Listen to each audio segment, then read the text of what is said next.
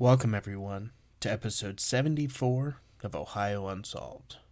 I'm your host, Matthew, and welcome back from our week off. I'm still trying to get to 500 subscribers on YouTube, so if you're not subscribed yet, what are you waiting for? Once I hit 500 subscribers, I'm going to release a YouTube exclusive bonus episode, and I'm going to do a giveaway for one of the few Ohio Unsolved t shirts that I have left, and a sticker and button pack. So if you want to get in on that, make sure that you're subscribed on YouTube. Now, our episode today is an intense one, and I'm going to be talking about serial killer John Wayne Gacy. If you know nothing about him, buckle up because it's going to be a wild ride. But let's just get into the episode. Everyone sit back, make sure to lock your doors and windows, and get ready for Ohio Unsolved.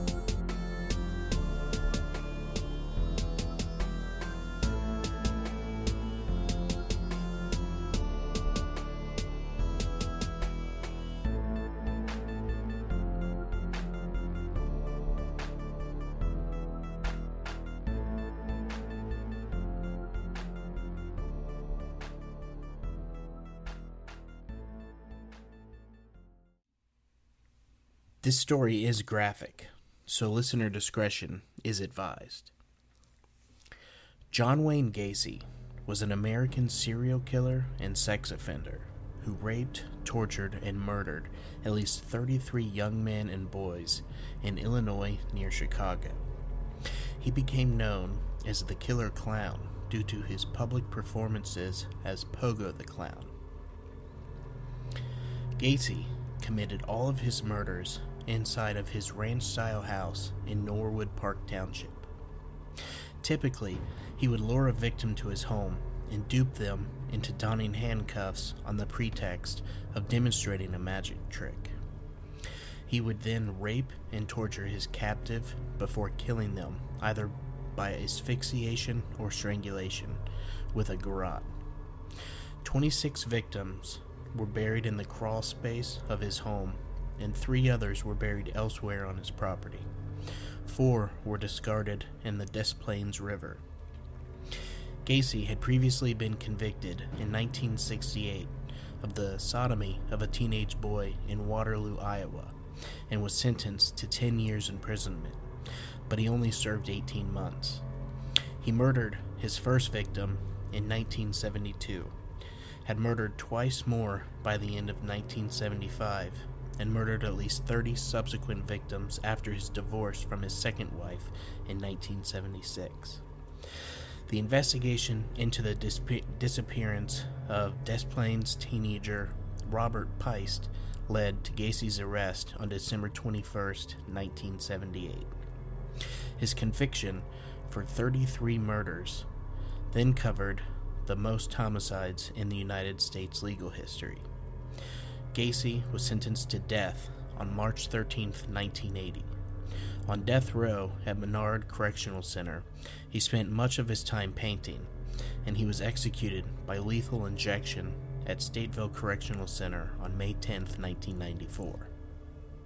John Wayne Gacy was born at Edgewater Hospital in Chicago, Illinois on March 17, 1942 the second of three children and only son of John Stanley Gacy and Marion Elaine Gacy.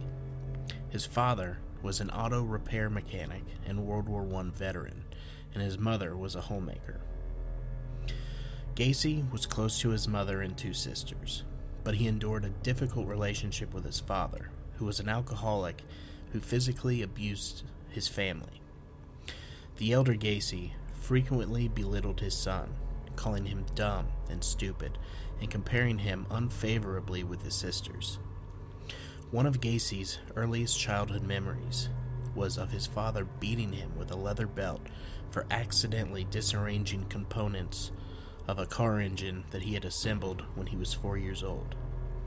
His mother tried to shield her son from his father's abuse, which only resulted in accusations that he was a sissy and a mama's boy who would, quote, probably grow up queer. Despite this mistreatment, however, Gacy still loved his father, but he felt that he was never good enough in his father's eyes. In 1949, Gacy's father was informed that his son and another boy had been caught sexually fondling a young girl. His father whipped him with a razor strop as punishment. The same year, a family friend and contractor would sometimes molest Gacy in his truck. Gacy never told his father about this, afraid that his father would blame him. Gacy was an overweight and unathletic child. Because of a heart condition, he was told to avoid all sports at school. During the fourth grade, he began to experience blackouts. He was hospitalized on occasion because of these episodes, and also in 1957 for a burst appendix. Gacy later estimated that between the ages of 14 and 18, he had spent almost a year in a hospital and attributed the decline of his grades to missing school. His father suspected these episodes were an effort to gain sympathy and attention and openly accused his son of faking the condition as Gacy lay in the hospital bed. Although his mother, sisters, and a few close friends never doubted his illness, Gacy's medical condition was never conclusively diagnosed. One of Gacy's friends in high school recalled several instances when his father ridiculed or beat his son without provocation. On one occasion in 1957, he witnessed him, Gacy's father, emerging drunk from the family basement to begin belittling then hitting his son for no apparent reason. John's mother attempted to intervene as her son simply put up his hands to defend himself. According to the friend, Gacy never struck his father back during these altercations. In 1960, at the age of 18, John Wayne Gacy became involved in politics, working as an assistant precinct captain for a Democratic Party candidate in his neighborhood. This led to more criticism from his father, who accused his son of being a patsy. Gacy later speculated his decision to become involved in politics was actually to seek the acceptance from others that he had never received from his father. The same year, Gacy's political involvement began, his father bought him a car. He kept the vehicle's title in his own name until Gacy had finished paying for it. These monthly payments took several years for him to complete. His father would confiscate the keys to the vehicle if Gacy did not do as he was told. In April of 1962, Gacy purchased an extra set of keys after his father confiscated the original set. In his response, his father removed the distributor cap, keeping the component for three days. Gacy recalled that he felt totally sick and drained after this incident. Hours after his father replaced the distributor cap, Gacy left home and drove to Las Vegas with $136 to his name in the hope of residing with a female cousin who had relocated to the city after severing ties with her family two years prior. He alternate, alternately slept in his car or cheap motels over the course of three days as he traveled to the city. Gacy found work within the city's ambulance service before he was transferred to work as an attendant at Palm Mortuary. As a mortuary attendant, Gacy slept on a cot behind the embalming room. He worked there for three months, observing morticians, embalming dead bodies, and occasionally serving as a pallbearer. Gacy later confessed that one evening while alone, he had clambered into the coffin of a deceased teenage male, embracing and caressing the body before experiencing a sense of shock. This prompted Gacy to call his mother the next day and ask whether his father would allow him to return home. His father agreed, and the same day he drove back to Chicago. On returning home, Gacy enrolled at the Northwestern Business College. Despite having failed to graduate from high school, he graduated in 1963 and took a management trainee position with the Nunn Bush Shoe Company.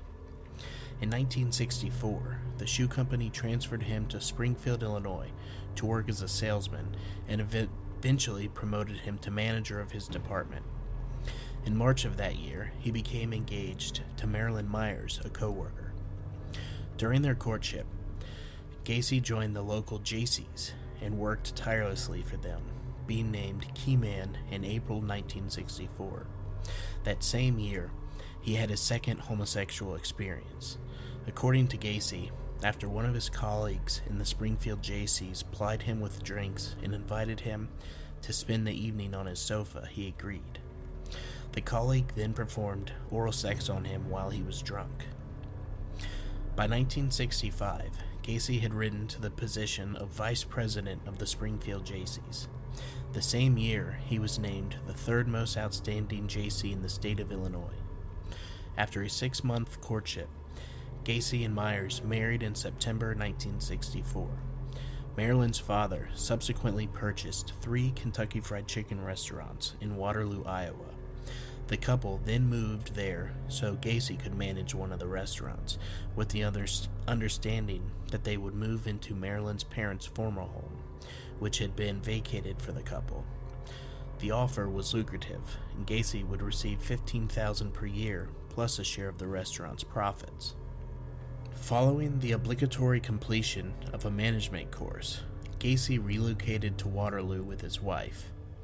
He then opened a club in his basement where his employees could drink alcohol and play pool. Although Gacy employed teenagers of both sexes at his restaurants, he socialized only with the young men. Gacy gave many of them alcohol before he would make sexual advances. If they rebuffed him, he would claim his advances were simply jokes or a test of morals. Gacy's wife would give birth to a son in February 1966 and a daughter in March 1967. Gacy later described this period of his life as perfect. He had finally earned his father's approval. When Gacy's parents paid for a family visit in July of 1966, his father privately apologized for the physical and emotional abuse that he had inflicted throughout his son's childhood and adolescence, before happily saying, Son, I was wrong about you, as he shook Gacy's hand. In Waterloo, Gacy joined the local Jaycees chapter, regularly offering extended hours to the organization in addition to the 12 and 14 hour days that he worked managing the three KFC restaurants. At meetings, Gacy often provided fried chicken and insisted on being called Colonel. He and other Waterloo Jaycees were also deeply involved in wife swapping, prostitution, pornography, and drug use. Although Gacy was considered ambitious and something of a bragger, the other Jaycees held him in high regard for his fundraising work and in 1967 named him Outstanding Vice President of the Waterloo Jaycees. The same year, Gacy served on the board of directors. In August of 1967, John Wayne Gacy sexually assaulted 15 year old Donald Voorhees Jr., the son of Donald E. Voorhees, a local politician and a fellow Jaycee. Gacy lured Voorhees to his house upon the promise of showing him heterosexual stag films regularly played at Jaycee events. Gacy plied Voorhees with alcohol, allowing him to watch a stag movie, and then persuaded him to engage in mutual oral sex, adding, quote, You have to have sex with a man before you start having sex with women. Over the following three months, Gacy similarly abused several other youths, including one whom he encouraged to have sex with his own wife before blackmailing him into performing oral sex on him. Gacy also tricked several teenagers into believing that he was commissioned to conduct homosexual experiments in the interests of scientific research, and he paid them up to 50 cents each, $50 each. In March 1968, Voorhees reported to his father that Gacy had sexually assaulted him. Voorhees Sr immediately informed the police, who arrested Gacy and subsequently charged him with performing oral sodomy on Voorhees and the attempted assault of 16 year old Edward Lynch. Gacy vehe- vehemently denied the charges and demanded to take a polygraph test. The results of these tests were indicative of deception, when Gacy denied any wrongdoing in relation to both young men. Gacy publicly denied any wrongdoing and insisted the charges against him were politically motivated. Voorhees Sr. had opposed Gacy's nomination for an appointment as president of the Iowa Jaycees. Several fellow Jaycees found Gacy's story credible and rallied to his support. However, on May 10, 1968, Gacy was indicted on the sodomy charge. On August 30, 1968, Gacy persuaded one of his employees, 18 year old Russell Schroeder, to physically assault Voorhees in an effort to discourage the boy from testifying against him at court. Gacy promised to pay Schroeder $300. Schroeder agreed, and in early September lured Voorhees to an isolated country park, sprayed mace in his eyes, and then beat him. Voorhees escaped and reported the assault to police, identifying Schroeder as his attacker. They arrested him the following day. While initially denying any involvement, Schroeder soon confessed to assaulting Voorhees, indicating that he had done so at Gacy's request. Police arrested Gacy and laid an additional charge of hiring Schroeder to assault and intimidate Voorhees against him. On September 12th, John Wayne Gacy was ordered to undergo a psychiatric evaluation at the Psychiatric Hospital of the University of Iowa. Two doctors examined him over a period of 17 days before concluding that he had an antisocial personality disorder and was unlikely to benefit from any therapy or medical treatment, and that his behavior pattern was likely to bring him into repeated conflict with society. The doctors concluded he was mentally competent to stand trial. On November 7, 1968, Gacy pled guilty to one count of sodomy in relation to Voorhees, but not guilty to the charges related to other youths. Gacy claimed Voorhees had offered himself to him and that he had acted out of curiosity. His story was not believed, and Gacy was convicted of sodomy on September 3rd and sentenced to 10 years imprisonment to be served at the Anamosa State Penitentiary. That same day, Gacy's wife petitioned for divorce, requesting she be awarded the couple's home and property, sole custody of their two children, and alimony. The court ruled in her favor, and the divorce was finalized on September 18, 1969. Gacy never saw his first wife or children again. During his incarceration in the Anamosa State Penitentiary, Gacy rapidly acquired a reputation as a model prisoner. Within months of his arrival, he had risen to the position of head cook. He had also joined the inmate Jaycee chapter and increased its membership from 50 to 650 men in less than 18 months. Gacy also secured an in- increase in the inmates' daily pay in the prison mess hall and supervised several projects to improve conditions for inmates in the prison. By the fall of 1969, Gacy had overseen the installation of a miniature golf course in the prison recreation yard. He was presented with a Distinguished Service Award for his tireless efforts within the inmate Jaycee chapter in February of 1970. In June 1969, Gacy was denied parole. To prepare for a second scheduled parole hearing in May of 1970, he completed 16 high school courses, for which he obtained his diploma in November of 1969. On Christmas Day in 69, Gacy's father died from cirrhosis of, liver, of the liver. When informed of his father's death, Gacy collapsed to the floor, sobbing. His request for supervised compassionate leave to attend the funeral was denied. Gacy was granted parole with 12 months probation on June 18, 1970, after having served 18 months of his 10 year sentence. Conditions of his probation included that Gacy relocate to Chicago to live with his mother, and that he must observe a 10 p.m. curfew. On his release, Gacy told friend and fellow Jaycee Clarence Lane, who picked him up from the prison and had remained steadfast in his belief of Gacy's innocence, that he would never go back to jail, and that he intended to re-establish himself in Waterloo. However, within 24 hours of his release, Gacy had relocated to Chicago. He arrived there by bus on June 19th and shortly thereafter obtained a job as a short order cook in a restaurant. On February 12, 1971, Gacy was charged with sexually assaulting a teenage boy who claimed that he had lured him into his car at Chicago's Greyhound bus terminal and driven him to his home, where he had attempted to force the boy into sex. The court dismissed this complaint when the boy failed to appear. On June 22nd, Gacy was arrested and charged with aggravated sexual battery and reckless conduct. The arrest was in response to a complaint filed by a youth who claimed that Gacy had flashed a sheriff's badge, lured him into his car, and forced him to perform oral sex. These charges were dropped after the complainant attempted to blackmail Gacy. The Iowa Board of Parole did not learn of these incidents, and eight months later, on October 18, 1971, Gacy's parole ended.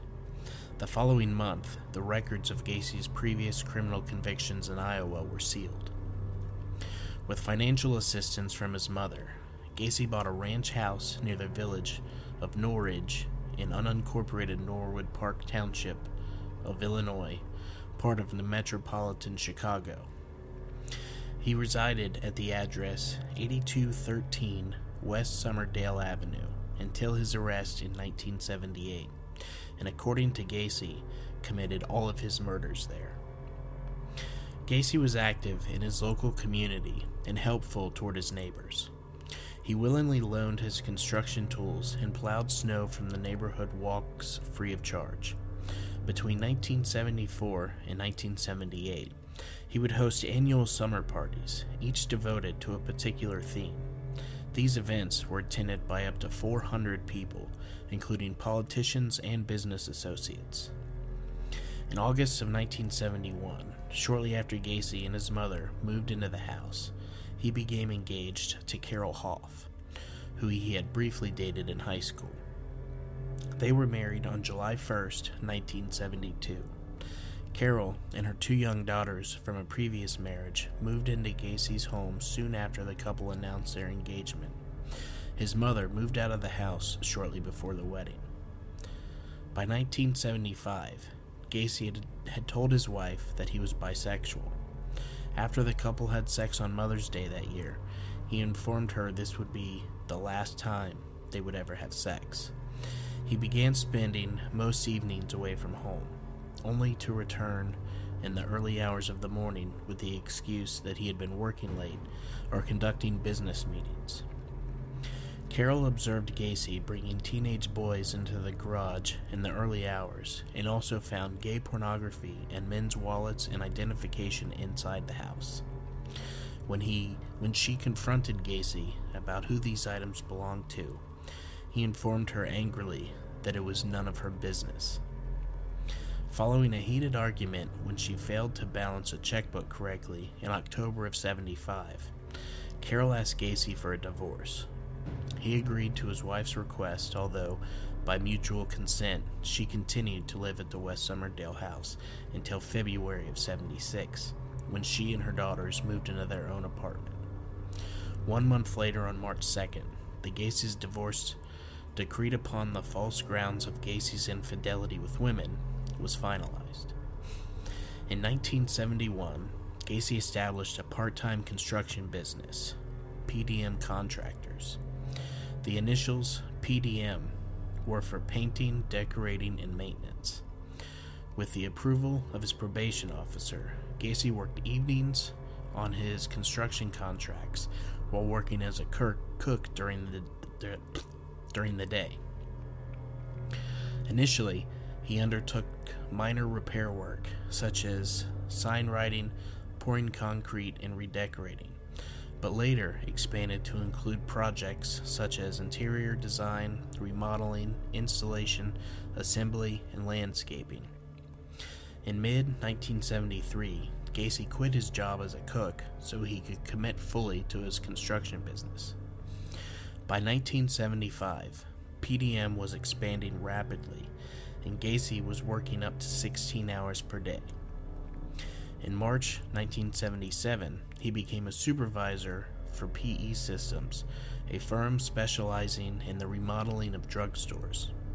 Between PE Systems and PDM, Gacy worked on up to four projects simultaneously and frequently traveled to other states. By 1978, PDM's annual revenue was over $200,000. Though his membership in a local moose club, through his membership, excuse me, in a local moose club, Gacy became aware of a quote Jolly Joker clown club whose members regularly performed at fundraising events and parades in addition to voluntarily entertaining hospitalized children. In late 1975, Gacy joined the Clown Club and created his own clown characters, Pogo the Clown and Patches the Clown, devising his own makeup and costumes. He described Pogo as a happy clown, whereas Patches was a more serious character. Gacy seldom earned money from his performances, and later said that acting as a clown allowed him to regress into childhood. He performed as both Pogo and Patches at numerous local parties, political functions, charitable events, and children's hospitals. On occasion, he would briefly drink at a local bar after performing as either of his clown personas before returning home. Gacy's voluntary public service as a clown throughout the years of his murders led him to be known as the Killer Clown. Much of PDM's workforce consisted of high school students and young men. Gacy would often proposition his workers for sex or insist on sexual favors in return for acts such as lending his vehicles, financial assistance, or promotions. Gacy also claimed to own guns, once telling an employee do you know how easy it would be to get one of my guns and kill you? And how easy it would be to get rid of the body? In 1973, Gacy and a teenage employee traveled to Florida to view a property that Gacy had purchased. On the first night in Florida, Gacy raped the employee in their hotel room. After returning to Chicago, this employee drove to Gacy's house and beat him in his front yard. Gacy told his wife that he had been attacked for refusing to pay him for poor quality painting work. In May 1975, Gacy hired 15 year old Anthony Antonucci. Two months later, he went to Antonucci's home, knowing the youth had injured his foot in an accident the previous day. The two drank a bottle of wine and then watched a heterosexual stag film before Gacy wrestled Antonucci to the floor and cuffed his hands behind his back. One cuff was loose, and Antonucci freed his arm while Gacy was out of the room. When Gacy returned, Antonucci, a high school wrestler, pounced upon him. He wrestled Gacy to the floor, obtained possession of the handcuff key, and cuffed Gacy's hands behind his back. At first, Gacy threatened Antonucci and then calmed down and promised to leave if he would remove the handcuffs. Antonucci agreed and Gacy left. Antonucci would later recall that Gacy told him, Not only are you the only one who got out of the cuffs, you got them on me. He continued working for PDM for nine months after this incident, and Gacy made no further attempts to assault him. On July 26, 1976, Gacy picked up 18 year old David Cram as he hitchhiked on Elston Avenue. Gacy offered him a job with PDM, and he began to work the same evening. On August 21st, Cram moved into his house. The next day, Cram and Gacy had several drinks to celebrate his 19th birthday, with Gacy dressed as Pogo. Gacy conned Cram into donning the handcuffs, his wrists cuffed in front of his body, rather than behind. He swung Cram around while he was holding the chain link linking the cuffs. Then he said that he intended to rape him. Cram kicked Gacy in the face and freed himself from the handcuffs. A month later, Gacy appeared at Cram's bedroom door, intending to rape him, saying, Dave, you really don't know who I am. Maybe it would be good if you give me what I want. Cram resisted, straddling Gacy, who left the bedroom stating, You ain't no fun. Cram moved out on October 5th and left PDM, although he did periodically work for Gacy over the, over the following two years. Shortly after Cram moved out of Gacy's house, another employee, 18 year old Michael Rossi, moved in.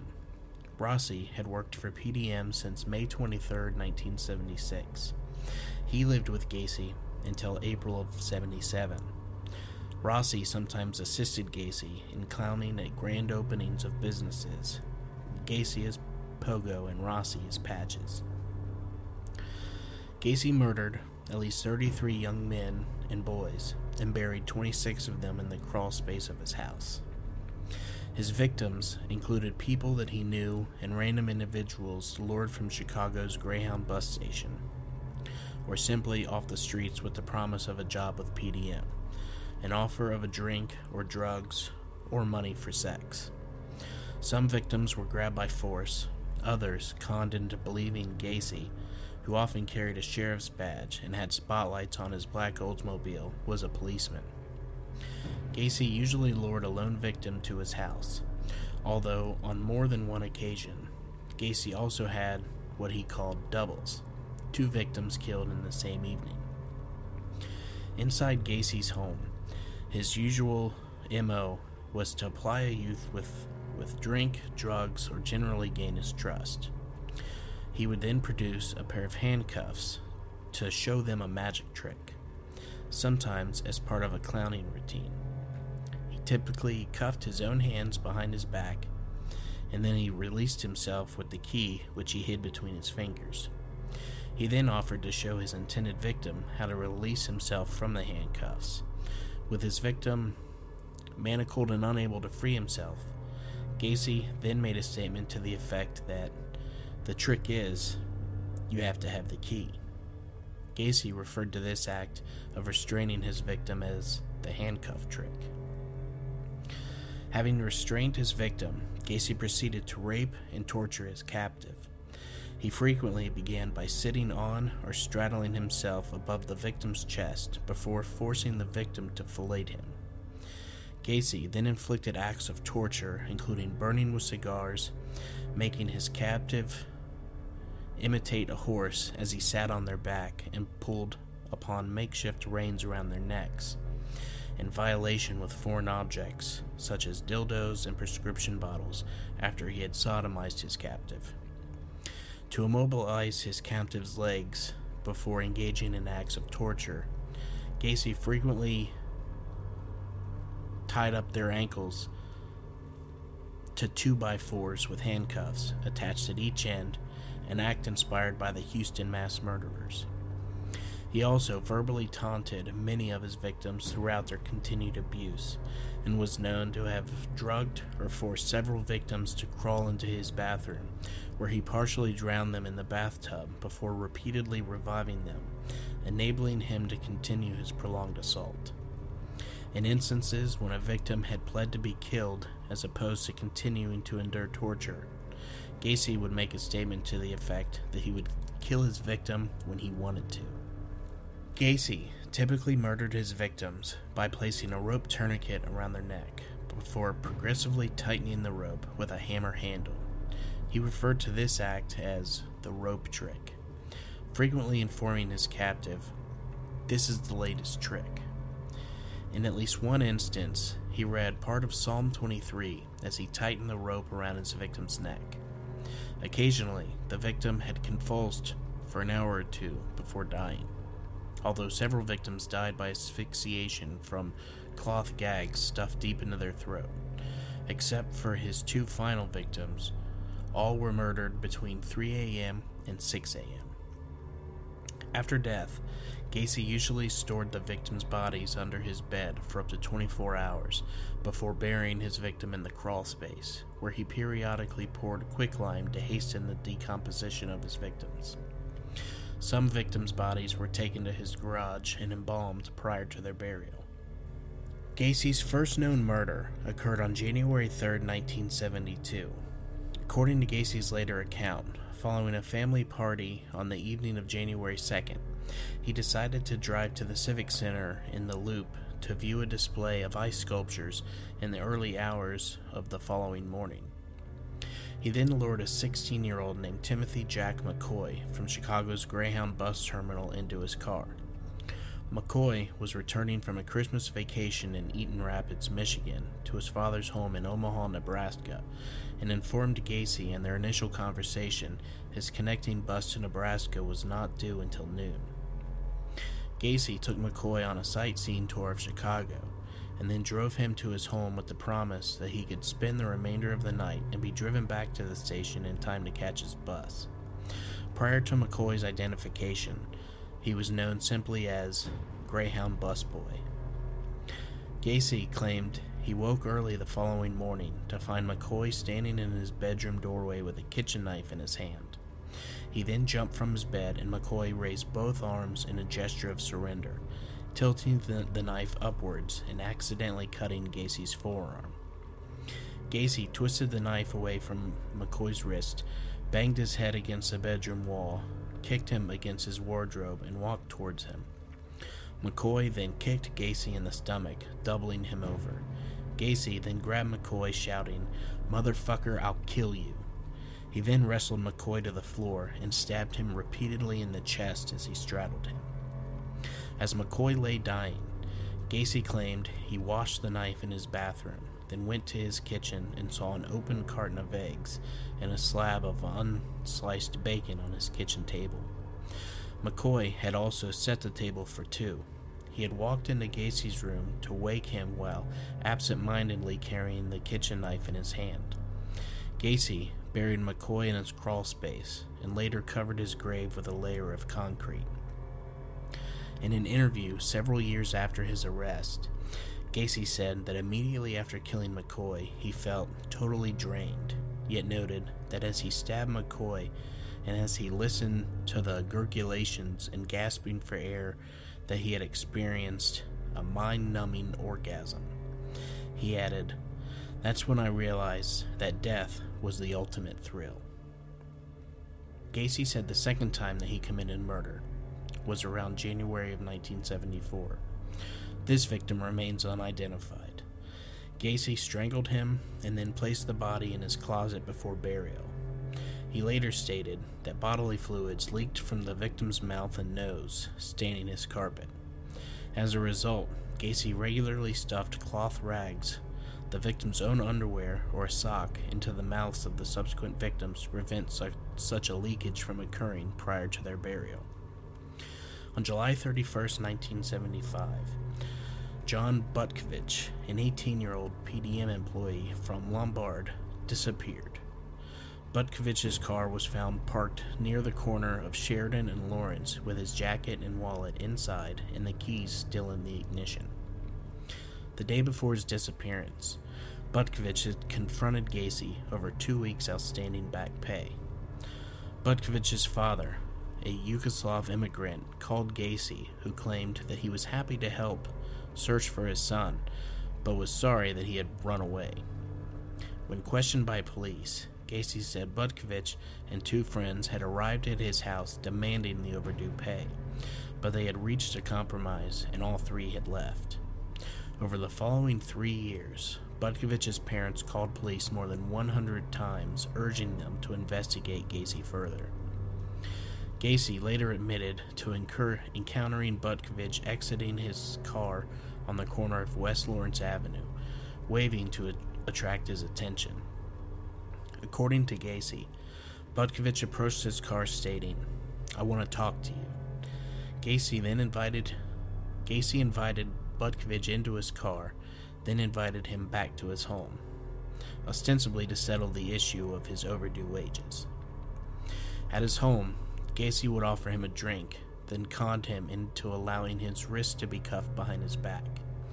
Gacy later confessed to having sat on the kid's chest for a while before he strangled him. He stowed Butkovich's body in his garage, intending to bury the body in the crawl space. When his wife and stepdaughters returned home earlier than expected, Gacy had buried Butkovich's body under the concrete floor of the tool room extension of his garage in an empty space where he had initially intended to dig a drain tile. One month after his divorce was finalized, Gacy abducted and murdered 18 year old Daryl Samson. He was last seen alive in Chicago on April 6, 1976. Gacy buried him under the dining room with a section of cloth lodged in his throat. Five weeks later, on the afternoon of May 14th, 15 year old Randall Reffitt disappeared shortly after returning to his uptown home from a dental appointment. He was last seen by his grandmother later that afternoon. Hours after Reffitt was last seen by his family, 14 year old Samuel Stapleton vanished as he walked home from his sister's apartment. He and Reffitt were close acquaintances. Both were buried together in the crawl space, and investigators believe the two were murdered the same evening. On June 3rd, Gacy, Gacy killed a 17 year old Lakeview teenager named Michael Bonin. He disappeared while traveling from Chicago to Waukegan. Gacy strangled Bonin with a ligature and buried him under the spare bedroom. Ten days later, Gacy murdered a 16 year old uptown youth named William Carroll and buried him in a common grave in the crawl space. Carroll seems to have been the first of four victims known to have been murdered between June 13th and August 6, 1976. Three were between 16 and 17 years old, and one unidentified murder victim appears to have been an adult. On August 5th, a 16 year old Minnesota youth named James Haakenson is last known to have phoned his family, possibly from Gacy's home. Haakenson died of suffocation. His body was buried in the crawl space beneath the body of a 17 year old Bensenville youth named Rick Johnston, who was last seen alive on August 6th. Gacy is thought to have murdered two further unidentified males between August and October of 1976. On October 24th, Gacy abducted and killed teenage friends Kenneth Parker and Michael Marino. The two were last seen outside a restaurant on Clark Street in Chicago. Two days later, a 19 year old construction worker, William Bundy, disappeared after informing his family that he was to attend a party. Bundy died of suffocation. Gacy buried the body beneath his master bedroom. He had apparently worked for Gacy. Between November and December of 76, Gacy murdered a 21 year old named Francis Alexander. His last contact with his family was a phone call to his mother made sometime in November. Alexander was buried in the crawl space directly beneath the room Gacy used as his office. In December 1976, another PDM employee, 17 year old Gregory Godzik, disappeared. His girlfriend last saw him outside her house after he had driven her home following a date. Godzik had worked for PDM for less than three weeks before he disappeared. He had informed his family that Gacy had had him dig trenches for some kind of drain tiles in his crawl space. Godzik's car was later found abandoned in Niles. His parents and older sister Eugenia contacted Gacy about his disappearance. Gacy claimed that he had run away from home, having indicated before that he had wished to do so. Gacy also claimed to have received an answering machine, message from Godzik shortly after he had disappeared. When asked if he could play back the message to Godzik's parents, Gacy said that he had erased it. On January 20th, 1977, Gacy lured 19 year old John, I'm going to butcher this, uh, S Z Y C, I, don't know how to pronounce that, to his house on the pretext of buying his Plymouth satellite. He later confessed to strangling John in his spare bedroom, claiming Rossi was asleep in the house the following morning. Gacy later sold the car to Rossi for $300. Two months later, on March 15th, a 20 year old Michigan native named John Pres- Prestidge disappeared. John was last seen leaving a near street side restaurant. He was buried in the crawl space above the body of Francis Alexander. Shortly before his disappearance, Prestidge had mentioned that he had obtained work with a local contractor. Gacy murdered one additional unidentified youth and buried him in the crawl space in the spring or early summer of 1977. The exact time of this murder is unknown. On July 5th, Gacy killed a 19 year old from Crystal Lake, Matthew Bowman. Bowman's mother last saw him at a suburban train station. He had intended to travel to Harwood Heights for a scheduled court appointment regarding an unpaid parking ticket. The following month, Rossi was arrested for stealing gasoline while driving Cizik's car. The gas station attendant noted that the license plate and police traced the car to Gacy's house. When questioned, Gacy told officers that Cizik had sold the car to him in February, saying that he needed money to leave town. A check of the VIN confirmed the car had belonged to him. The police did not pursue the matter further, although they did inform Cizik's mother that her son had sold his car. By the end of 1977, it is known Gacy had murdered six more young men between the ages of 16 and 21. The first of these victims was 18 year old Robert Gilroy, the son of Chicago police sergeant, last seen alive on September 15th. Gilroy lived just four blocks from Gacy's house. He was murdered and buried in the crawl space.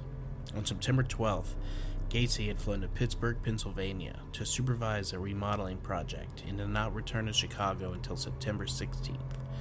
Because Gacy is known to have been in another state at the time Gilroy was last seen, this is cited to support Gacy's claim of assistance from one or more accomplices in several homicides. Ten days after Gilroy was last seen, 19 year old former U.S. Marine John Mowery disappeared after leaving his mother's house to walk to his apartment.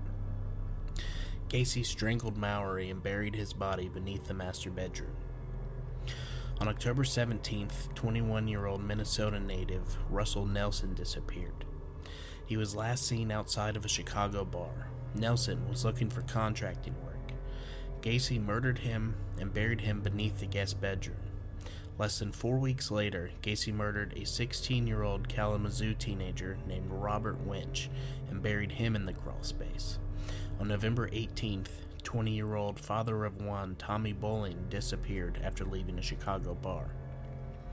Three weeks after the murder of Tommy Boling, on December 9th, a 19 year old U.S. Marine, David Talsma, disappeared after informing his mother that he was to attend a rock concert in Hammond, Indiana. Gacy strangled Talsma with a ligature and buried him in the crawl space, close to the body of John Mowery. On December 30th, Gacy abducted 19 year old college student Robert Donnelly from a Chicago bus stop at gunpoint.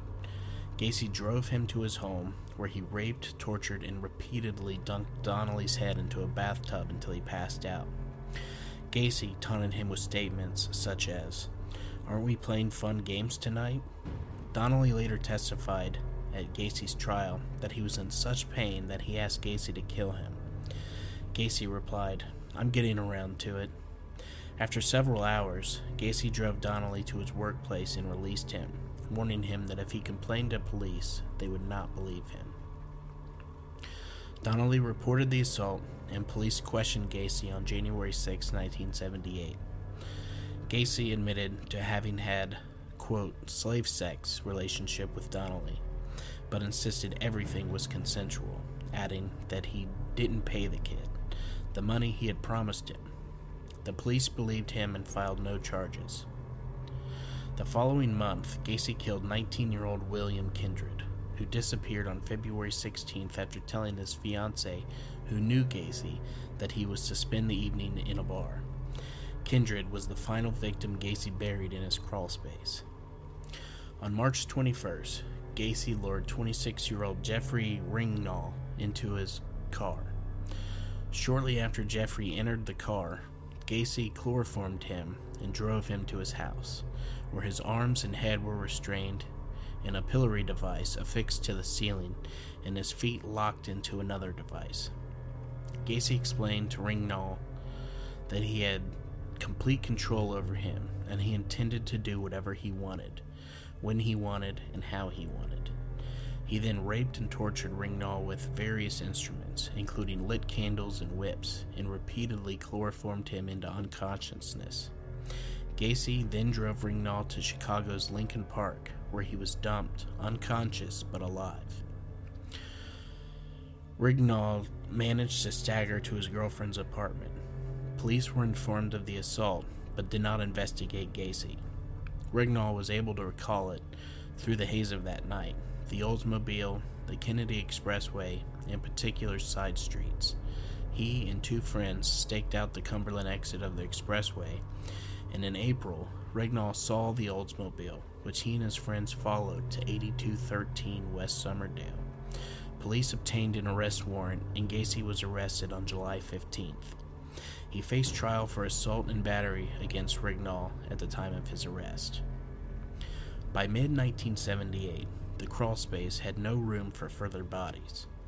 Gacy later confessed to police that he considered stowing bodies in his attic initially, but had been worried about complications arising from leakage. Therefore, he chose to dispose of his victims off of the I 55 bridge into the Des Plaines River. Gacy stated that he had thrown five bodies into this river in 1978, one of which he believed had landed on a passing barge. Only four bodies were ever found. The first known victim thrown from the I 55 bridge was 20 year old Timothy O'Rourke. He was murdered in mid June after leaving his Dover Street apartment to purchase cigarettes. Shortly before his disappearance, O'Rourke had told his roommate, a contractor on the northwest side, had offered him a job. On November 4th, Gacy killed 19 year old Frank Landingin. He was last seen alive by his father walking along Foster Avenue. His naked body was found close to an inlet in the Des Plaines River by two duck hunters in Channahon on November 12th. On November 24th, a 24 year old Elmwood Park resident, James Mazzara, disappeared after sharing Thanksgiving dinner with his family. James had informed his sister the day prior to his disappearance that he was working in the construction industry and doing all right. He was last seen alive walking in the, in the direction of Bughouse Square carrying a suitcase. On the afternoon of December 11th, 1978, Gacy visited the Nisson Pharmacy in Des Plaines to discuss a potential remodeling deal with the store owner, Phil Torf. While he was within earshot of 15 year old part time employee Robert Piest, Gacy mentioned his firm often hired teenage boys at a starting wage of $5 per hour, almost double the pay Piest earned at the pharmacy. Shortly after Gacy left the pharmacy, Piest's mother arrived at the store to drive her son home so the family could celebrate her birthday together. Piest asked his mother to wait, adding that some contractor wants to talk to me about a job. He left the store at 9 p.m., promising to return shortly. Piest was murdered shortly after 10 p.m. at Gacy's home. Gacy later stated that at his house, he gave Piest a soft drink before asking whether there was anything he wouldn't do for the right price, to which Piest replied that he did not mind working hard. In response, Gacy stated, Good money could be earned by hustling, although Piest was dismissive. Gacy then duped Piest into donning the handcuffs before saying, I'm going to rape you, and you can't do anything about it, as Piest began weeping. Gacy's subsequent statements regarding the events to unfold varied, although in one of his initial statements, he claimed Piest failed to resist as he removed the boy's trousers. He also stated that as he placed a rope around Piest's neck, the boy was crying and scared. Gacy admitted to having received a phone call from a business acquaintance as Piest lay dying, suffocating on his bedroom floor. When Piest failed to return home, his family filed a missing person report with the Des Plaines Police. Torf named Gacy as the contractor Piest had most likely left the store to talk to about the job. Lieutenant Joseph Kos- Kozenczak, whose son attended Maine West High School like Piest, chose to investigate Gacy further. Having spoken with Piest's mother on the morning of December 12th, the, the lieutenant became convinced Piest had not run away from home. A routine check of Gacy's criminal background revealed that he had an outstanding battery charge against him in Chicago and had served a prison sentence in Iowa for the sodomy of a 15 year old boy. The lieutenant and two Des Plaines police officers visited Gacy at his home the following evening. Gacy indicated that he had seen two youths working at the pharmacy, and he had asked one of them, who he believed to be Piest, whether there were any remodeling materials behind the store. He was adamant, however, that he had not offered Piest a job, and had only returned to the pharmacy shortly after 8 p.m., as he had left his appointment book at the store.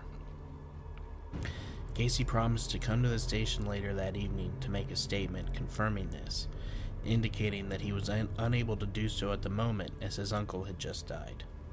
When questioned as to how soon he could come to the police station, he responded, "You guys are very rude. Don't you have any respect for the dead?" At 3:20 a.m., Gacy arrived at the police station covered in mud, claiming that he had been, involved in a car accident. On returning to the police station later that day, Gacy denied any involvement in Piest's disappearance and repeated that he had not offered him a job. When asked why he had returned to the pharmacy, Gacy reiterated that he had done so in response to a phone call from Torf informing him he had left his appointment book at the store. Detectives had already spoken with Torf, who denied calling Gacy. At the request of detectives, Gacy prepared a written statement detailing his movements on December 11th. Suspecting Gacy might be holding Piest against his will at his home, Des Plaines police obtained a search warrant to search Gacy's house on December 13th. This search of the property revealed several suspicious items, including several police badges and a 6mm starter pistol inside of an office drawer, a syringe and hypodermic needle inside of a cabinet in Gacy's bathroom. Investigators also found handcuffs, several books on homosexuality with titles such as The Great White Swallow and Pretty Boys Must Die, seven pornographic film films and an 18 inch dildo in Gacy's bedroom. A 39 inch 2x4 with two holes drilled into each end, bottles of Valium and atropine, and several driver's licenses were found in the northwest bedroom. A blue hooded parka was found atop a toolbox inside the laundry room, and underwear too small to fit Gacy was located inside of a bathroom closet. In the northwest bedroom, investigators found a, a, class of 1975 Maine West High School ring engraved with the initials JAS. Investigators also recovered a Nisson, Nisson Pharmacy photo receipt from a trash can, alongside a 36 inch section of nylon rope. The Des Plaines police confiscated Gacy's Oldsmobile and other PDM work vehicles. Police assigned two alternate two man surveillance teams to monitor Gacy on a rotational 12 hour basis as they continued their investigation into his background and potential involvement in Piest's disappearance. These surveillance teams consisted of officers Mike Albrecht and David Hachmeister and Ronald Robinson and Robert Schultz. The following day, investigators received a phone call from Michael Rossi, who informed the investigators of Gregory Godzik's disappearance and the fact that another PDM employee, Charles Hattula, had been found drowned in an Illinois river earlier that year. On December 15th, Des Plaines investigators obtained further details of Gacy's battery charge learning the complainant Jeffrey Rignall had reported that Gacy had lured him into his car, then chloroformed, raped, and tortured him before dumping him with severe chest and facial burns and rectal bleeding in Lincoln Park the following morning. In an interview with Gacy's former wife the same day, they learned of the disappearance of John Butkovich.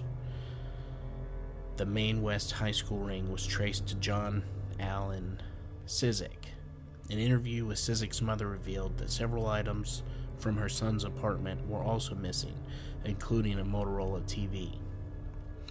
By December 16th, Gacy was becoming affable with the surveillance detectives, regularly inviting them to join him for meals in restaurants and occasionally for drinks in bars or at his home. He repeatedly denied that he had anything to do with Piest's disappearance and accused the officers of harassing him because of his political connections or because of his recreational drug use. Knowing these officers were unlikely to arrest him on anything trivial, he taunted them by flouting traffic laws and succeeded in losing his pursuers more than once. That afternoon, Cram consented to a police interview in which he described Gacy's hardworking lifestyle and open minded attitude about sex between men. Cram also revealed that because of his poor timekeeping, Gacy had once given him a watch, explaining that he got it, quote, from a dead person. Investigators conducted a formal interview of Rossi on December 17th. He informed them Gacy had sold Cizik's vehicle to him, explaining that he had bought the car from Cizik before because he needed money to move to California. A further examination of Gacy's Oldsmobile was conducted on this date. In the course of examining the trunk of the car, investigators discovered a small cluster of fibers they suspected to be human hair. That evening, officers conducted a test using three trained German Shepherd search dogs to determine whether Piest had been present in any of Gacy's vehicles.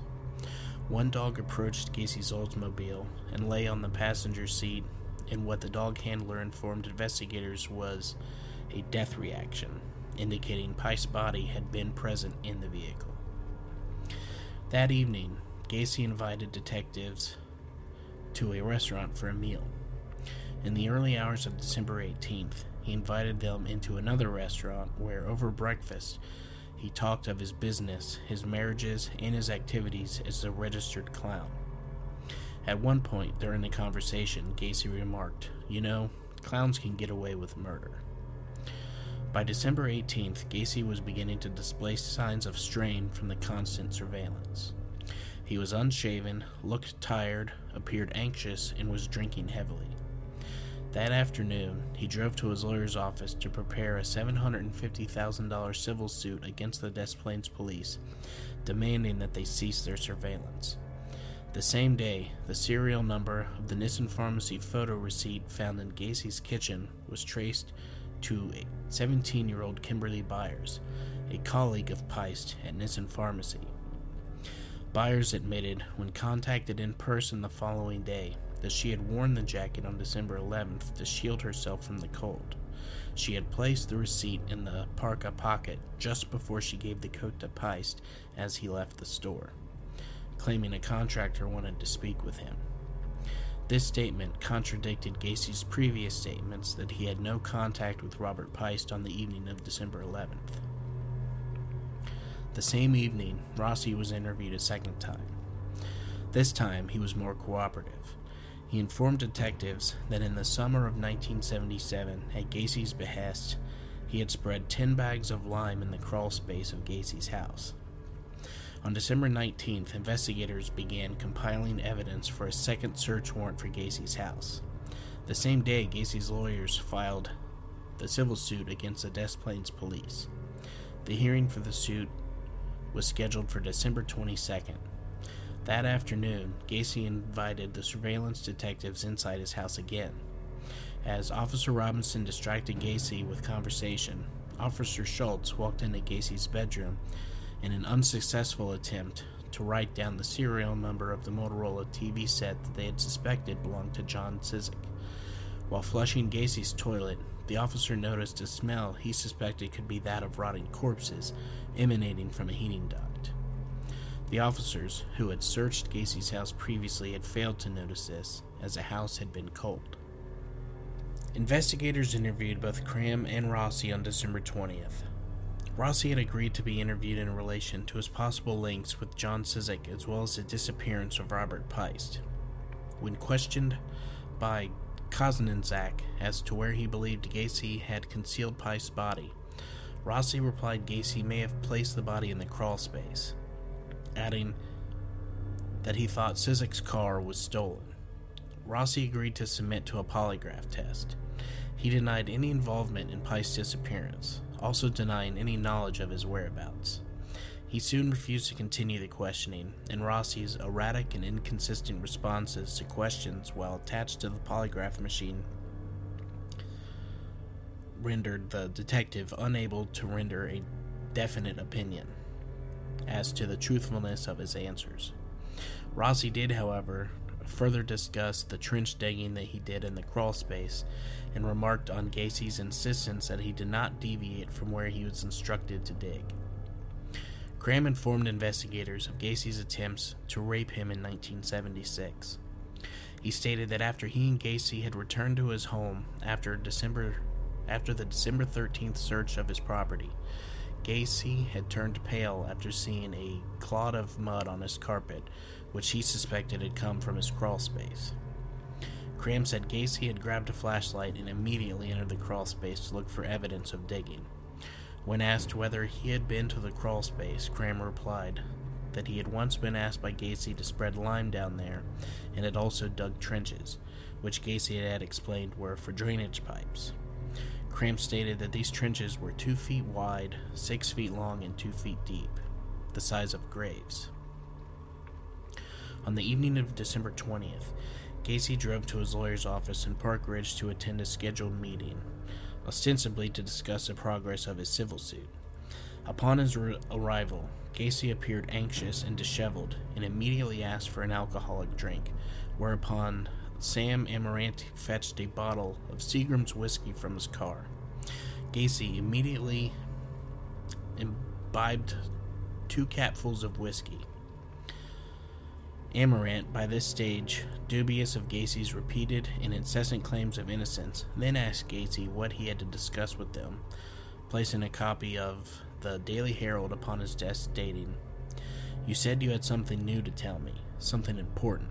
Gacy picked up the newspaper from the desk, pointed down to the front page article covering the disappearance of Robert Piest, and said, This boy is dead. He's dead. He's in a river. Gacy then proceeded to give a rambling confession that ran into the early hours of the following morning. He began by informing Amirante and Stevens that he had been the judge, jury, and executioner of many, many people, and that he now wanted to be the same for himself. He said that he had murdered at least 30 victims, most of whom he had buried in his crawl space, and had disposed of five other bodies in the Des Plaines River. Gacy dismissed his victims as male prostitutes, hustlers, and liars to whom he gave the rope trick, adding he sometimes awoke to find dead strangled kids on his floor with their hands cuffed behind their back. He had buried their bodies in his crawl space as he believed they were his property. As a result of the alcohol he had consumed, Gacy fell asleep midway through his confession. Amirante immediately arranged a psychiatric appointment for Gacy at 9 a.m. that morning. On awakening several hours later, Gacy shook his head when informed by Amirante that he had confessed to killing approximately 30 people, saying, Well, I can't think about this right now. I've got things to do. Ignoring his lawyer's advice regarding his scheduled appointment, Gacy left their office to attend the needs of his business. Gacy later recollected his memories of his final day of freedom as being hazy, adding he knew his, his arrest was inevitable and that he intended to visit his friends and say his final farewells. After leaving his lawyer's office, Gacy drove to a gas station where, in the course of file, filling his rental car, he handed a small bag of cannabis to the attendant, who immediately handed the bag to the surveillance officers, adding that Gacy had told him, The end is coming for me. These guys are going to kill me. Gacy then drove to the home of a fellow contractor and friend, Ronald Rohde. Gacy hugged Rohde before bursting into tears and saying, I've been a bad boy. I killed 30 people, give or take a few. Gacy left Rohde and drove to Cram's house to meet with Cram and Rossi. As he drove along the expressway, the surveillance officers noted that he was holding a rosary to his chin, praying while he drove. After talking with Cram and Rossi, Gacy had Cram drive him to a scheduled meeting with lawyer Leroy Stevens on the northwest side. As Gacy spoke with Stevens, Cram informed the surveillance officers that Gacy had told him and Rossi that he had confessed to over 30 murders with his lawyers the previous evening. Gacy then had Cram drive him to Maryhill Cemetery where his father was buried. As Gacy drove to various locations that morning, police outlined the formal draft of their second search warrant, specifically specifically to search for the body of Robert Piest in the crawl space. On hearing from the surveillance detectives that, in light of his erratic behavior, Gacy might be about to commit suicide, police decided to arrest him on a charge of possession and distribution of cannabis in order to hold him in custody, as the formal request for a second search warrant was presented at 4:30 p.m. on December 21st, the eve of the hearing of Gacy's civil suit. Judge Marvin J. Peters granted the request for a second search warrant. After police informed Gacy of their intentions to search his crawl space for the b- body of Piest, Gacy denied the teenager was buried there, but confessed to having killed in self defense a young man whose body was buried in under his garage. Armed with the signed search warrant, police and evidence technicians drove to Gacy's home.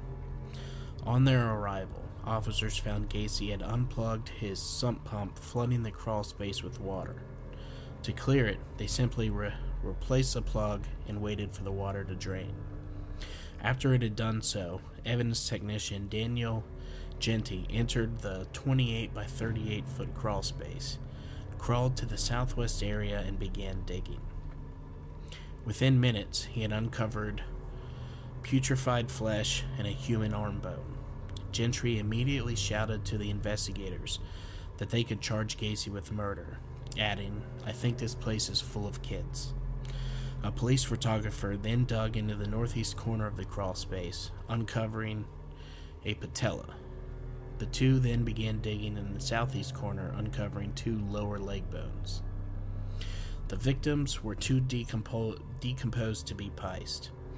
As the body discovered in the northeast corner was later unearthed, a crime scene technician discovered the skull of a second victim alongside this body. Later excavations of the feet of the second victim revealed a further skull beneath the body.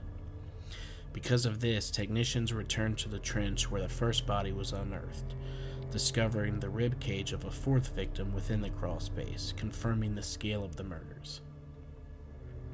After being informed that the police had found human remains in his crawl space and that he would now face murder charges, Gacy told officers that he wanted to, quote, clear the air, adding, he had known his arrest was inevitable since a previous evening which he had spent on the couch in his lawyer's office. In the early morning hours of December 22nd, and in the presence of his lawyers, Gacy provided a formal statement in which he had confessed to murdering approximately 30 young males, all of whom he claimed had entered his house willingly. Some victims were referred to by name, but Gacy claimed not to know or remember most of the names. He claimed all were teenage male runaways or male prostitutes, the majority of whom he had buried under his crawl space. Gacy claimed to have dug only five of the victims' graves in this location and had his employees, including Greg Godz- Godzik, dig the remaining trenches so that he would have graves available. One victim hailed from Round Lake, another had been a Michigan native. When shown a driver's license issued to a Robert Haston, which had been found on his property, Gacy claimed not to know him, but admitted that this license had been in the possession of one of his victims. In January of 1979, he had planned to conceal the corpses even further by covering the entire crawl space with concrete. When questioned specifically about Piest, Gacy confessed to luring him to his house and strangling him on the evening of December 11th. He also admitted to having slept alongside Piest's body that evening before disposing of the corpse in the Des Plaines River in the early hours of December 13th.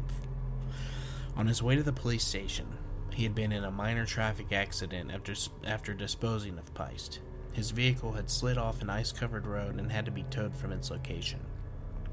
Accompanied by police, his lawyers, and his older sister, Gacy was driven to the I 55 bridge on December 23rd to pinpoint the precise spot where he confessed to having thrown the body of Robert Piest and four other victims into the Des Plaines River.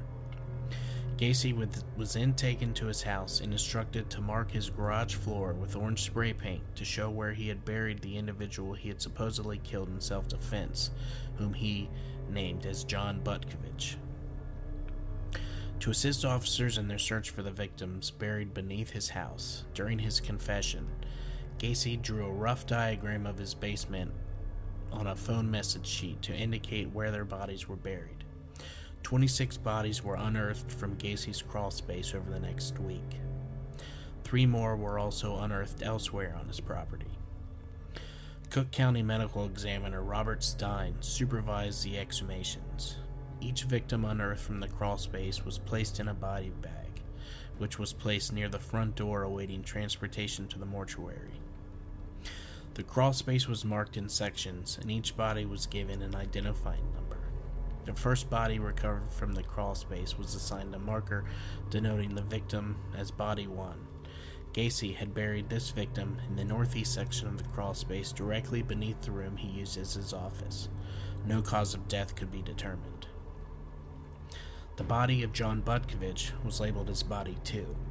On December 23rd, investigators returned to unearth three corpses which had been buried in the same trench as Body 1. Body 3 was buried in the crawl space directly above Body 4. Alongside them, Body 5 was buried directly beneath Body 1. This victim was buried 36 inches below the surface of the soil, indicating that he was the first descendant to be buried in this common grave. The search for victims was postponed temporarily over Christmas. Four more bodies were unearthed on December 26th. Bodies number 6 and 7 were buried in the same grave. Body 7 was found in a fetal position. A cloth gag was found in the mouth, leading investigators to conclude this victim most likely died of asphyxiation. Body 8 was found with the tourniquet used to strangle him still knotted around his neck. Body 9 was found beneath a layer of concrete and was found to have several stab wounds to the ribs and sternum, suggesting he was Gacy's first victim. On December 27th, eight more bodies were discovered. Body 10 was buried face upwards, parallel to the wall of the crawl space, directly beneath the entrance to Gacy's home. Both body 11 and 12 were found face downward, with ligature around their necks both were buried beside each other in the center of the crawl space, directly beneath the hallway. Body 13 was found beneath the spare bedroom. Bodies 14 and 15 were recovered from a common grave diagonal to body 10. Both 14 and 15 were found with their head and upper torsos inside separate plastic bags. Body 16 was found close to body 13, although in a separate trench further north of the south wall. This victim was found with a cloth rag lodged deep in his throat, causing him to die of suffocation. The 17th victim was found with a ligature around his neck. The following day, four more bodies were exhumed. Body 19 was buried directly beneath Gacy's master bed- bedroom, perpendicular to body 18, which was located beneath the spare bedroom and found with a ligature around the neck. Body 20 was buried in the northwest corner of the crawl space, perpendicular to body 19. By December 29th, six more bodies were unearthed. Bodies 22, 23, 24, and 26 were buried in a common grave located beneath Gacy's kitchen and laundry room, with body 25 located beneath Gacy's bathroom. Body 22 was found directly beneath Gacy's kitchen with a section of cloth like material lodged in his throat. Two socks were recovered from the pelvic region. This victim was buried directly beneath body 21. The bones of victims 23 and 24 were commingled together, and a section of cloth was found inside of the mouth of bodies 24 and 26. Body 25 was found beneath Gacy's bathroom with a section of cloth lodged in the throat. The final victim recovered from the crawl space was also found beneath the bathroom, buried 10 inches below the surface of the soil. This victim was found to have a section of cloth lodged deep in his throat. Operations were suspended due to the Chicago blizzard of 1979, but resumed in March despite Gacy's insistence that all the buried victims had been found. On March 9th, body 28 was found wrapped within several dry cleaner and plastic garbage bags and buried beneath the patio, approximately 15 feet from the barbecue pit in Gacy's backyard. On March 16th, body 29 was found beneath the di- dining room floor. All the victims discovered at 8213 West Summerdale were in an advanced state of decomposition. Dental records and x ray charts helped Stein identify the remains. 23 victims were identified via dental records, with two further victims identified via skeletal trauma. These identifications were also supported with personal artifacts found in Gacy's home. The head and upper torso of several bodies unearthed beneath Gacy's property had been placed in plastic bags. Several were also found with ropes still around their necks. In some cases, bodies were found with foreign objects such as prescription bottle, bottles lodged into their pelvic region, the position of which indicated the items had been thrust into the victim's anus. Stein concluded 12 victims recovered from Gacy's property died not of strangulation, but of asphyxiation. Gacy's vacant house was demolished in 1979. Gacy was brought to trial on February 6, 1980, charged with 33 murders. He was tried in Cook County, Illinois, before Judge Louis Garippo. The jury was selected from Rockford because of extensive press coverage in Cook County. At the request of his defense counsel, Gacy spent over 300 hours with doctors at the Menard Correctional Center the year before his trial. He underwent a variety of psychological tests before a panel of psychiatrists to determine whether he was mentally competent to stand trial. Gacy attempted to convince the doctors that he had multiple personality disorder. He claimed to have four personalities the hard-working, civic minded contractor, the clown, the active politician, and a policeman called Jack Hanley, whom he referred to as Bad Jack. When Gacy had confessed to the to police, he claimed to be relaying the crimes of Jack, who detested homosexuality and who viewed male prostitutes as weak, stupid, and degraded scum. His lawyers opted to have Gacy plead not guilty by reason of insanity to the charges against him. In his opening statements to the jury, one of Gacy's defense attorneys, Robert Motta, remarked The insanity defense has been looked upon as an escape, a defense of last resort. The defense of insanity is valid and is the only defense that we could use here, because that is where the truth lies. Because if Gacy is normal, then our concept of normality is totally distorted. Presenting Gacy as a Jekyll and Hyde character, the defense produced several psychiatric experts who had examined him. Three psychiatric experts at Gacy's trial testified that they found him to be a paranoid schizophrenic with multiple personalities. The prosecutors presented the case that Gacy was sane and in full control of his actions. To support this contention, they produced several witnesses to testify to the premeditation of Gacy's actions and the efforts that he took to escape detection. Those doctors refuted the defense doctors' claims of multiple personalities and insanity. Cram and Rossi testified that Gacy had made them dig drainage trenches and spread bags of lime in his crawl space. Both said Gacy looked periodically into the crawl space to ensure that they and other employees they supervised did not deviate from the precise locations that he had marked. On February 18th, Robert Stein testified that all the bodies recovered from Gacy's property were markedly decomposed and putrefied, skeletalized remains, and that all of the autopsies he performed, 13 victims had died of asphyxiation six of ligature strangulation, and one of multiple stab wounds to the chest, and ten in undetermined ways. When Gacy's defense team suggested that all 33 deaths were caused by accidental erotic asphyxia, Stein called this highly improbable. Jeffrey Rignall testified on behalf of the defense on February 21st. Recounting his ordeal, Rignall wept repeatedly while describing Gacy's torture of him in March of 1978. Asked whether Gacy appreciated the criminality of his actions, Rignall said that he believed that Gacy was unable to conform his action to the law's expectations because of the beastly and animalistic ways he attacked me. During specific cross examination relating to the torture, Rignall vomited and was excused from further testimony. On February 29th, Donald Voorhees, whom Gacy sexually assaulted in 1967, testified to his ordeal at Gacy's hands and his subsequent attempts to dissuade him from testifying by paying another youth to spray mace in his face and beat him. Voorhees felt unable to testify, but did briefly attempt to do so before being asked to step down. Robert Donnelly testified the week after Voorhees, recounting his ordeal at Gacy's hands in December of 1977. Donnelly was visibly distressed as he recalled the abuse that he endured and came close to breaking down several times.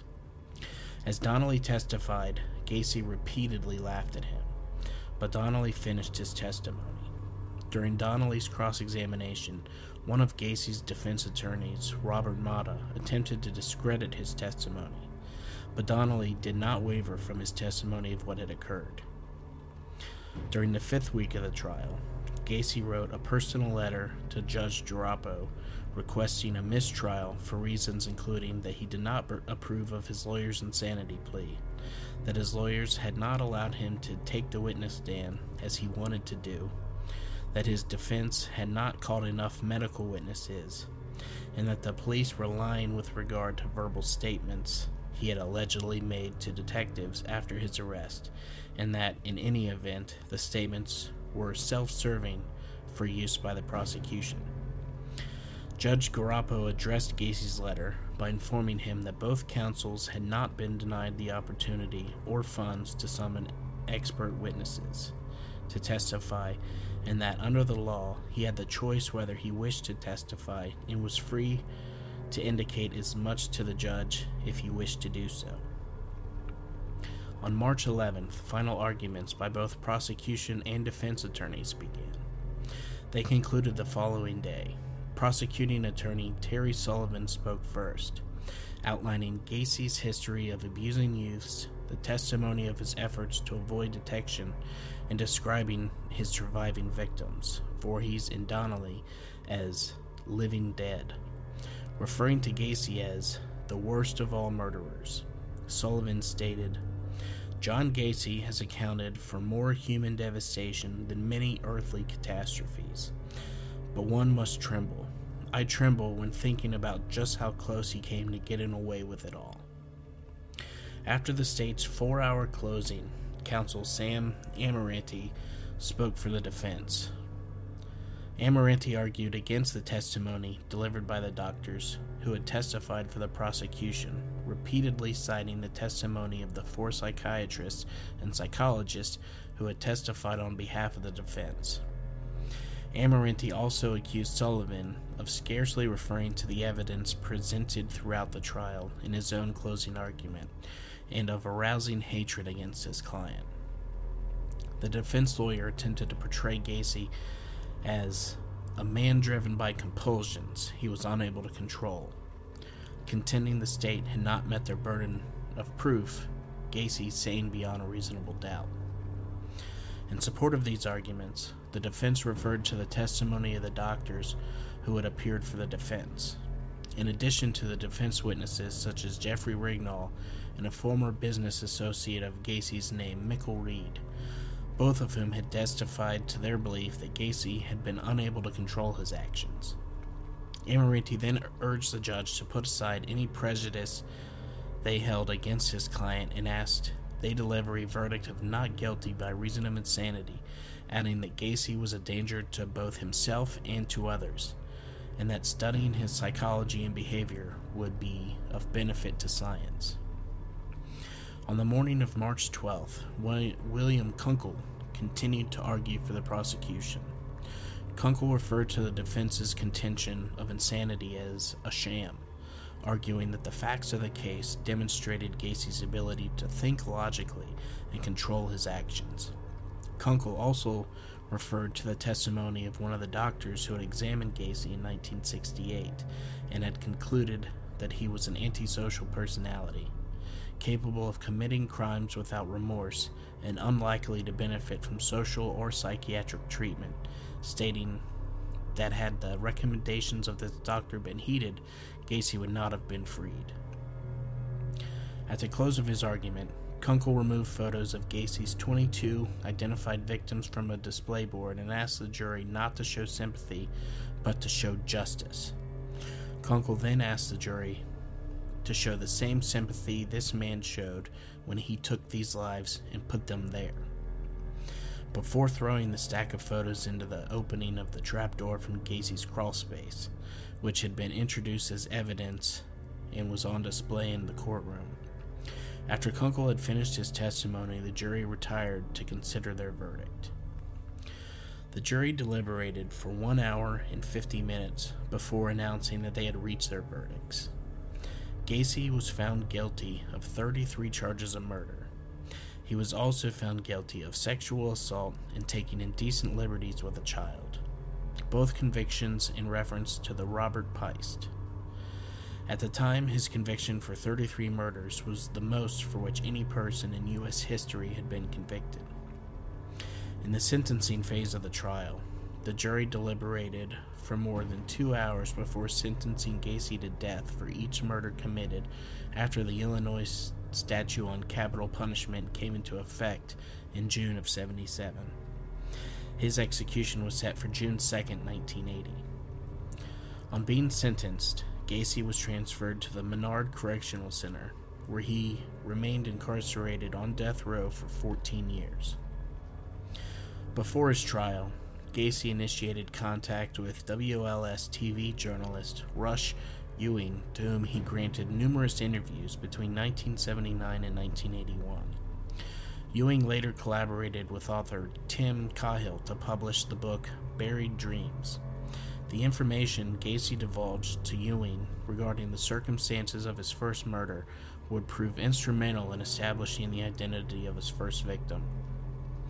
On February 15, 1983, Henry Brisbon, a fellow death row inmate known as the I 57 killer, stabbed Gacy in the upper arm with a sharp, sharpened wire as Gacy was practicing in a voluntary work program. A second death row inmate injured in the attack, William Jones, received a superficial stab wound to the head. Both received treatment in the prison hospital for their wounds. On the morning of May 9, 1994, Gacy was transferred from the Menard Correctional Center to Stateville Correctional Center in Crest Hill to be executed. That afternoon, he was allowed a private picnic on the prison grounds with his family. For his last meal, Gacy ordered a bucket of KFC, a dozen fried shrimp, french fries, fresh strawberries, and a Diet Coke. That evening, he observed prayer with a Catholic priest from whom he received the last rites, before being escorted to the Stateville execution chamber to receive a lethal injection. Before the execution began, the chemicals used to effect the execution solidified unexpectedly, clogging the IV tube used to administer the chemicals into Gacy's arm, complicating the procedure.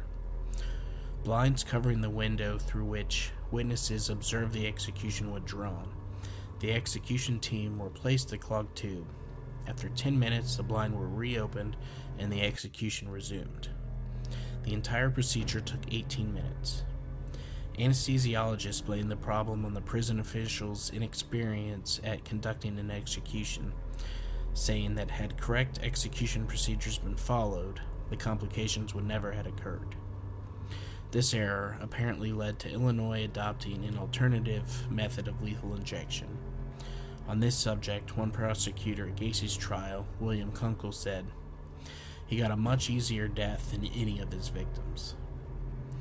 According to published reports, Gacy was a diagnosed psychopath who did not ex- express any remorse for his crimes. His final statement to his lawyer before his execution was that killing him would not compensate for the loss of others, and that the state was murdering him.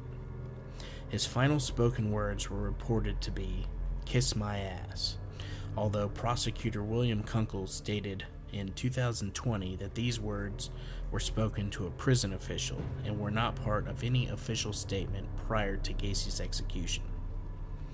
In the hours leading up to Gacy's execution, a crowd estimated at over 1,000 gathered outside the correctional center. A vocal majority were in favor of the execution, although a small number of anti death penalty protesters were also present. Some of those in favor of the execution wore t shirts, hearkening to Gacy's previous community service as a clown and bearing satirical slogans such as No Tears for the Clown. The anti death penalty protesters present observed a silent candlelight vigil. After Gacy's death was confirmed at 12:58 a.m. on May 10, 1994, his brain was removed. It is in the possession of Helen Morrison, a witness for the defense at Gacy's trial, who has interviewed Gacy and other serial killers in an attempt to isolate common personality traits of violent sociopaths. His body was cremated.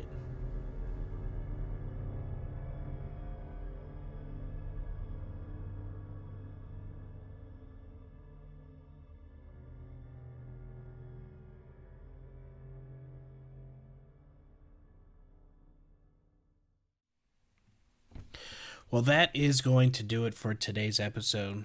I hope that everyone enjoyed this story. And if you did, please rate and review on Spotify and Apple Podcasts. A five star rating really helps others to find us. Don't forget to join us on Facebook, follow us on Instagram, and subscribe on YouTube. Thank you in advance for subscribing on YouTube and helping to reach my goal of 500 subscribers. If you do enjoy the show, Please consider helping to support the show by joining us on Patreon, with monthly bonus episodes being available from the $5 tier. Once again, thank you all for listening, and make sure to keep your doors and windows locked, and stay ready for Ohio Unsolved.